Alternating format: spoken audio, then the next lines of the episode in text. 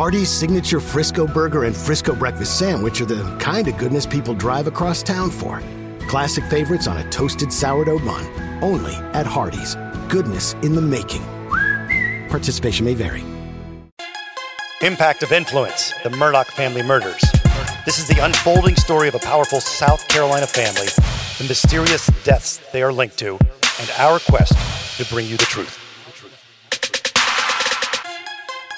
Hello, friend. So grateful that you're going to spend some time with us. We know there's a lot of options and you're choosing us, and that's wonderful. And uh, we hope that you will follow and share the episode and give us a nice, huge million star rating. Uh, I am Matt Harris, Seaton Tucker on vacation, so she's via phone. Hello, Seaton. Hello. How was the beach today? It no, it was cold. I actually had to wear my jacket on the beach. It was freezing. We've not had good weather this week. You are, you, come on. Well, you're at the beach, so you, you, I am. you kind of win. I am. Um, you can reach out Murdaugh Podcast on Facebook or questions to Matt Harris Podcast at gmail.com. We're going to get to some Stephen Smith stuff in just a little bit, but let's start with some of the things that you found out over just the last few hours that we've been getting ready to record. I wanted to report first that there is a federal court telephone conference scheduled in the Alex Murdaugh financial crimes hearing for June 23rd at 10:30 a.m. Mm. And I've gotten some insight on this. Basically, if there's a telephone conference, that means both sides have probably come together and they agree on something, but they need to present it to the judge to make sure the judge agrees also on that. So, um, I don't know. It, it's possible that it could be about this plea or something else that that both parties have agreed upon. Interesting. Good job. And what else have you heard about uh, Alex Murdaugh? And uh, you said you found out something about federal prison.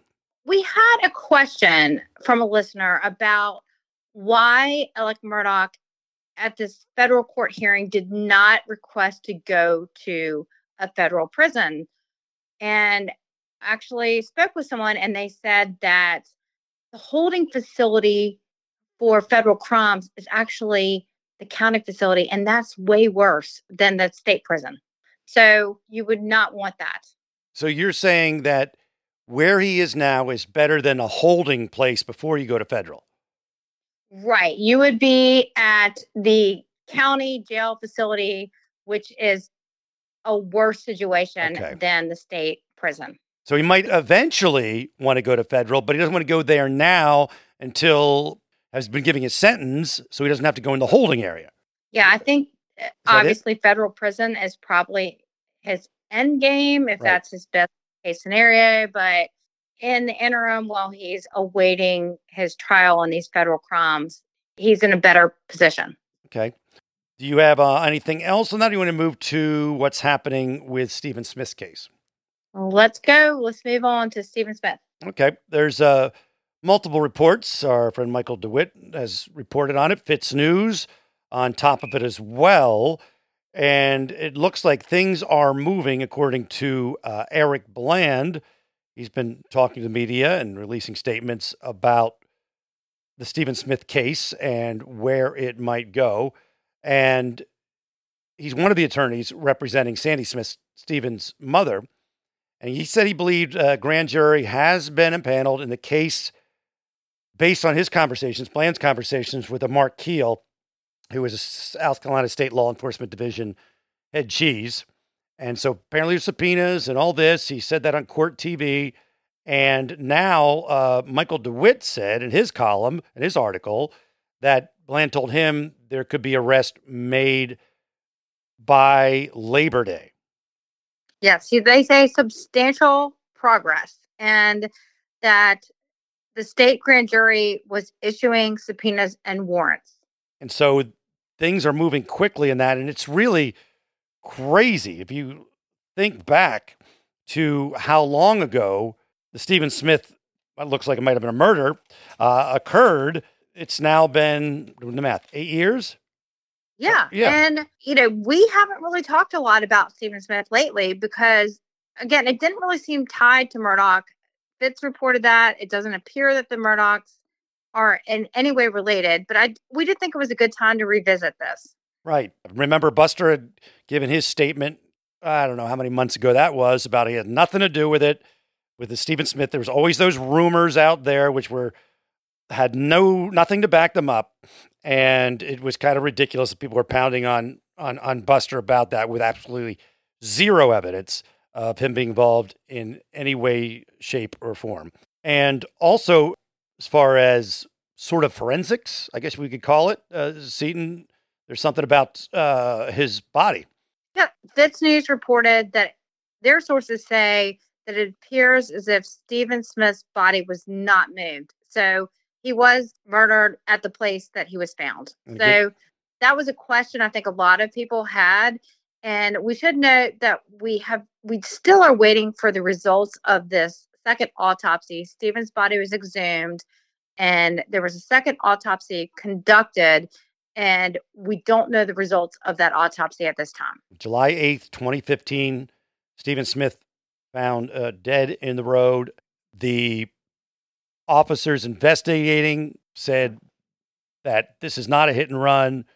And then suddenly the, the, the, the coroner and the medical examiner, well, I should say the medical examiner uh, in Charleston ruled it a hit and run, very controversial. Many people were very upset. I mean, when I say many people, I mean like people that are in the know, people, uniformed officers who have dealt with this over and over again. Trooper Moore, who we've had on the air, who has seen hundreds of hit and runs, uh, said he didn't believe it was one. And so the case went nowhere for a long time. And then after the murders of Maggie and Paul, SLED, South Carolina Law Enforcement Division, said they were reopening the case. And we still don't know like what happened if they found out something in that case or it's a coincidence about the time. Of course, we don't know that yet because we have not heard what was presented to the grand jury, and we don't know, of course, because obviously not been in any news leaks about this. But the people of interest in connection with Smith's death, FITSNews reported, are 25 year old Patrick Wilson and 25 year old Sean Connolly, both of Brunson, South Carolina. So we thought it'd be a good time to, and Fitz and Will are cool. They uh, gave us access to the police interview with Stephanie, Stephen's twin sister, that took place soon after Stephen's body was found. It was July, let's say July 17th, this interview was done. And uh, we're going to give you some of the things that were kind of were interesting in there that we thought. And let's start with the fact, uh, Seton, in this interview, this is a little bit into the interview with Stephanie. She talks about how Stephen, over the last couple weeks, started acting differently. When he got into college, the first semester, he was acting normal. And then when he started doing summer classes, that's when he started acting a little funny. And, um, and when you say funny, he started coming home late. Okay. Like uh, just this recent Monday, he didn't come home until two o'clock in the morning. And sometimes he'll send me pictures. Like he sent me a picture of his cat, and his shoe was off. And I was like, "Are you at mom's?" He said, "No, I'm still at school. I took my shoe off to get mud off his shoe." And I'm sitting here like, "That campus isn't muddy. It's clean and everything." So that didn't add up. But I didn't want to pressure him, so I just left it alone. And um, you know, he acted normal until just recently. Yes, and if you've heard the interview with Stephanie and with his mom, it is very obvious that the officers don't buy the hit and run thing. In fact, they say that in the interview. And, you know, right there, they're going after this a clue because something happened in the last couple of weeks where he was acting differently. Yeah, and we should note that this interview with Stephanie was what nine days yeah. after his death. Right. And so she's probably really still processing this whole situation of her her twin brother being dead and trying to make sense of it. Absolutely. I mean, there's uh, and then you're also in this police room being interviewed and trying to rack your brain about who might have done this. And so the interview goes on, and they start talking about uh, this hangout on the July 4th weekend. So remember that Stephen's body found on the 8th at uh, this Bobcat landing, and there was a fight. Here's that conversation. Well, my mom said he started going over to her house. He would skip school some days and go to her house and Okay. stay there until 2 or 3 o'clock in the morning. And um, she said he started hanging out at this place called Bobcat Landing. And um, he got in an altercation there. Um, this is what my sister, it's on her phone, it was text messages between her and Stephen. And he was asking her to come help him because cops got called out and he was getting an argument with somebody. I don't know exactly who it was, but I know it was around this same exact time that this incident happened. I don't really find it super unusual. I mean, kids at that age, they skip school. They're going to go hang out with people at different places. So I don't really find it that unusual that he was doing that, but it could be a clue into his death investigation. Also, uh, Bobcat Landing is not too far from uh, Brunson, which is where the, the names we met, the people of interest, if you will, are from. The, na- the names we we gave you earlier, they're from Brunson, and you know, I, I googled it and looked it up, and it's it's it's right there pretty much. So maybe there's something there we don't know yet. So later in the conversation, this guy Mark shows up. Here's how he enters the picture. Did you know, it, it, did he have any type of boyfriends or anything like that? Stephens never had a relationship. That's one thing that got me when this guy said I'm his boyfriend because he's not Stephens' type. Okay. And because Stephen liked skinny, kind of built, light skinned guys. Okay. And, you know, when this guy's like, I'm his boyfriend, I'm just like, uh, no, you're more of a sugar daddy. And he got mad at me for saying that, but I was just, you know, explaining to him and he don't want to talk to me because everything he told me about Stephen, I'm sitting here calling him a liar because Can you tell me some of the things that he told you about Stephen? Um, he told me Stephen was in an escort service, and I know for a fact Stephen wasn't because he never left the house like that. And I think you got to be at least 21, I think. Okay. And um, he said he did it out in Charleston, and he was making about 3,800 a night and stuff like that. And uh, he said him and Stephen met at a club, and I told him that was a lie because we only went to one club, and that was Club Pantheon in Charleston because it was 18 and older. And he didn't meet anybody there because I was stuck on him like glue. I wouldn't let him go anywhere. This dude is strange, man, because he is, is inserting himself into the family, and they the family's like, we know Stephen tells us everything, and she talks about how Stephen was such a good guy, and she knows him that if he ever had that kind of money, she's pretty first of all he never had that kind of money, but if he did, he would have spent it on his family, like his dad and his mom and his sister and his niece and nephew, and so she's saying it's he's he's full of it. And Mark's claiming to have paid for Stephen's stuff. Eventually, St- Stephanie says that Stephen said someone had paid for his phone bill, his phone, and gave him 200 bucks for scrubs. But she says that Stephen never mentioned Mark's name, so he wasn't an important person in his life. You know, I, I don't know what to make of, of it. I think that possibly, I, I mean, I'm assuming law enforcement has investigated this person. Yeah. You know, we, we've seen in other true crime scenarios that people come forward and they say these things, and sometimes they're true and sometimes they're not. I don't know. And this Mark dude, according to Stephanie, was like trying to prove that he was the boyfriend. I don't know why he's trying to climb on like that. So he showed up a, showed a picture of him and Stephen together and said they had a fight over a 22 year old. And it just really strange. He's trying to insert himself into the family. I'm not sure why. Take a little break and uh, get you ready for some traveling you've got coming up, some international trip where you want to be able to at least get around, right? So you want to learn the language of the country that you're going to. You want to experience it with a little bit of knowledge going in. And you can get a lot of bit of knowledge when you use Rosetta Stone. It's the most trusted language learning program. It's available on desktop. It can also be used as an app on your phone or tablet. And Rosetta Stone teaches through immersion. It's instead of memorizing and drilling vocabulary words, you learn by matching audio from native speakers to visuals. You read stories, you participate in dialogues, so you are ready to go. It's the most trusted, time tested app out there. They've been the expert in language learning for 30 years. Buy Rosetta Stone now, and you never have to pay a renewal fee. Don't put off learning that language. There's no better time than right now to get started. For a very limited time, Impact of Influence listeners can get Rosetta Stone's lifetime membership for 40% off. That's 40% off unlimited access to 25 language courses for the rest of your life. Redeem your 40% off at rosettastone.com backslash today. So anyway, continues, uh, and then they go back to this fact that he was starting to get secretive over the last couple of weeks. So he was becoming more secretive then, and then was that with the whole family, including you? Yeah, but um, that's when he kind of. It's like um, my sister would call and ask him to take her places, and you know he was acting normal, and then um, he started coming home late and going to Bamberg all the time. So that comes up again, and I'm going to roll right into this where he she starts describing uh, the night before or the night he died, and what happened leading up to him leaving the house.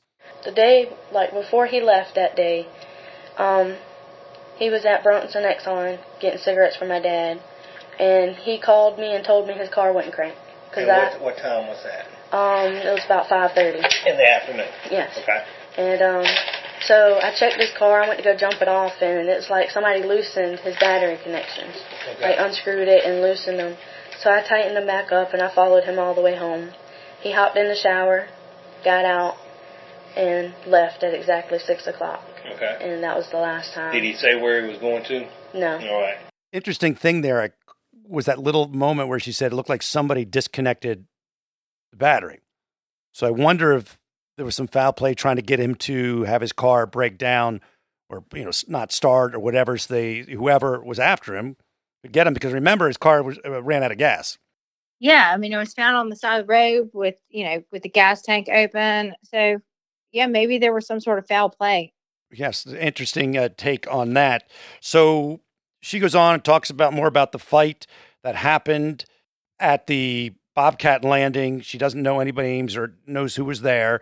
And they say, "Well, we're going to look into. We're going to find out which jurisdiction was was was doing that." She talked about Stephen never starting his clinicals, which he said he was going to do, and they address the Buster Murdaugh rumors, and it's pretty obvious that Stephanie doesn't believe the Buster rumors. And here's a little clip. Um, a bunch of people, like, I just left the house the first official time yesterday. Yes, ma'am. And I went into the store, and a bunch of people kept coming up to me, and they're like, "Did you know the Murdaugh boys are behind it?" You know, saying uh, Buster Murdaugh, the one we went to school with, did it, and some of his friends. And I'm just sitting here like, why? You know, it makes no sense. He's never said anything bad about Stephen. He's never been around Stephen to, you know. I was mind boggled at that, and I kind of ignored it. And, you know, I haven't heard any more about that. Has anybody has anybody talked to your mom? Now, and this is this has anybody brought it to the attention of your mom about you know rumors and things like that? Has she heard anything that you know of? Um, she's heard the same exact stuff I've heard, but she's more stuck on Mark did it, Mark did it, and all that. So This Mark dude, I don't know. They, they, they also at one point talk about they believed that he was following Sandy around. I've never heard the guy mentioned in any kind of person of interest or anything like that. Maybe just a strange guy. I don't know. I mean, we've Yeah. heard so many people saying Buster, Buster, Buster, Stephen Smith. So to me, I found this interview very interesting. The fact that the family did not think that Buster had anything to do with it. Yeah. Very beginning, Sandy was saying that Buster and Steve were kind of friends, at least friendly. She didn't buy it at the very beginning. So here's really interesting part because Stephen has, she says, has run out of gas a couple of times, but his behavior the other times he ran out of gas were completely different. Listen to this. Had he ever run out of gas before? yes, and that was in the SUV, except he, um, right where he parked his car. Mhm. A little farther down the road, there was this little driveway. You could barely see it. He parked the truck in there, and then he walked. And right where that fence was, where his car was, he would hide there. And he called me and my dad, and we were sitting there going back and forth on the road, asking him where he was. And he was like, "You passed me. You passed me again." That's the type of person he was. He would hide. Seaton, how about that? Yeah, I think that's why the family has had so many questions about why he was found in the middle of the road because he would have been the type of person who would have gotten off. And remember, you we, you and I have both been on that road. It's a straightaway. You see a car coming from a long way away. It's not like it sneaks up on you in a, a turn. Yeah, no, you would definitely see it coming from away, especially you would see the headlights. You're not going to be in the middle of the road. And there's more on the uh, the fact that he would hide a lot. Let's listen to this. Well, um, a lot of people have came up to me and said that they don't believe it's a hit and run because you know they're doing their own little investigation and they're saying it don't add up and all of this and that because everybody knew Stephen. Me and him would jump in the woods if we heard or saw a car. It's just uh, we did it when we were little. See, there it is again, Seaton. Another mention of that. Yeah, for sure. I mean, the family never believed that Stephen would be someone who would be in the middle of the road. And when you hear this interview with Stephanie, and you hear the interview with with Sandy, and you, uh, we know it, it's so apparent that the the people who are the, the troopers that are interviewing them are digging in, trying to find out what happened. If they thought it was a hit and run, they would not be doing the interviews the way they were doing it. I mean, they point blank say that they in the interviews that they don't believe in their experience that this was a hit and run. And they wrap up their, with uh, Stephen's sister by saying, okay, don't tell anybody we're digging into this because we don't want word to get out because could mess up the investigation. Don't even tell your mom or your dad, or that's why we're doing this interview with you alone. And so then the Sandy Smith interview uh, comes up, and it's a lot of talk about Mark again, and and how Mark is, you know, inserting himself into the family, and she thinks it's super weird and she talks about how Stephen had been acting odd in the last couple of weeks prior to his, I guess we're going to now call him murder. Stephen was going to her house all the time, every day, which was unusual, not studying like he normally did because he was loved to study, but he was not doing that. So there was something odd in the last couple of weeks, according to Sandy, before this happened. And in this interview, uh, they ask her about hearing rumors. Other than Mark, uh, other than Mark, has anybody else? Uh, have you heard any rumors or anything like that? Other other than anything other than Mark. The rumors that's going around Hampton that everybody keeps coming up to me and saying it was Murdaugh boys. The Murdaugh boys. Yes, whoever they are. Okay, all right. And um, and and when you say, did they give any kind of description of what they mean, why they think it's the Murdaugh boys? No. And but I called David Rao today because I was in town yesterday, and um, this guy named James Eady uh-huh. said that he seen this guy that morning in a different vehicle speeding, and then when the sirens started coming right before they got to the, uh, where Stephen was, he slowed down. Okay. And then James said when he got to um, Exxon, that guy was coming out as he was going in, and the guy was all sweaty and jittery. And we're talking about Mark? No, yeah, he said, yeah. The description he gave sounded like Mark. Okay. See, it's really this Mark, Mark, Mark, Mark, Mark thing. And uh, the, the, the Murdaugh boys, she's whoever they are. She knew they were, but I don't know. But again, there's no alarm went off in her head about the Murdaughs. So that whole thing was just one of those crazy small town rumors that happens, I believe. All right, Sean, before we wrap, get you back to uh, cocktails or the beach or whatever you're doing, uh, what uh, else do we want to mention before we uh, put a, a bow on it? Well, just a few things. I want to say that I hope what Eric Bland has said, that there is substantial progress in this case, is true and that the Smith family does get resolution to the death of their son. I mean, I think that's everyone's goal here. Um, also, want to say this is our two year anniversary. And I don't know that we even recognize that. Oh, yeah. And this, this time last year, I was on vacation and I left on vacation to go to Alex Murdaugh's bond hearing. And now we know he's a, tw- a twice uh, convicted murderer, but who knew what this crazy year would bring us? And I appreciate Matt and Dwayne. You're the one that uh, got this ball rolling. We had no idea what we were doing, but we we rolled on, and we are so grateful for all the listens. we love the comments, whether they're good or bad. We take them and try to get better with every uh, note. And in the ugly ones, we just laugh them off because that's part of the oh, business. we we had a bad one this week. Did you see it? Oh That- God, no! I think yes, yes, I think I did. Carrie from Mount Pleasant said said, but she thought we were hired by the Murdaugh team, and she really did not like listening to us. But I love your home, Sherry from Mount Pleasant. But I'm sorry that maybe you won't hear this that you're not listening to us. Yeah. Well, if we were being paid off by the Murdaughs, then Seaton's taking it because I don't have it. I'm stashing it under my bed. yes, that's why she's on vacation at Hilton Head. Yes, it's been paid for by the Murdaughs. um, they've always wondered what Alex where all Alex money went. Jeez, why am I driving a 2017 Hyundai? Jeez, this is ridiculous. Well, we do need we do need to talk about where the money. Next episode, we should do Yep. a little bit of a talk about where the money is going, where the money is. Where the money is, baby. All right. Uh, we are always grateful. Always, always grateful. We mean it. It's a very serious sentiment. And you can find us on Murdaugh Podcast Facebook page and Matt Harris Podcast at gmail.com. Please rate, review, and share the episode. Seaton will be returning, we think, unless she likes it too much down there. And uh, we'll be back at it again. Dwayne, thank you. And we will talk soon, friend. On the morning of August 1st, 1966, shots ring out from the observation deck of the clock tower on the University of Texas campus. It marks the infamous beginning of the modern era of mass shootings in America.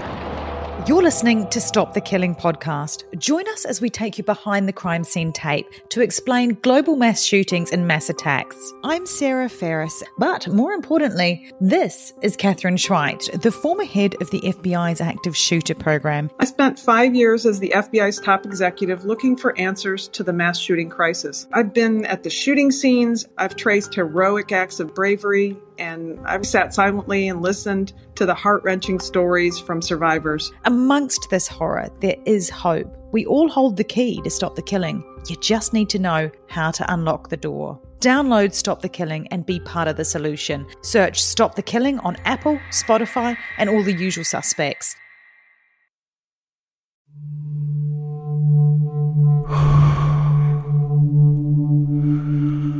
I'm an American vigilante. Have a question for you. What would you do if someone you cared about was abducted, taken from you? Would you call me? Would you care about how I got them back? Download American Vigilante now.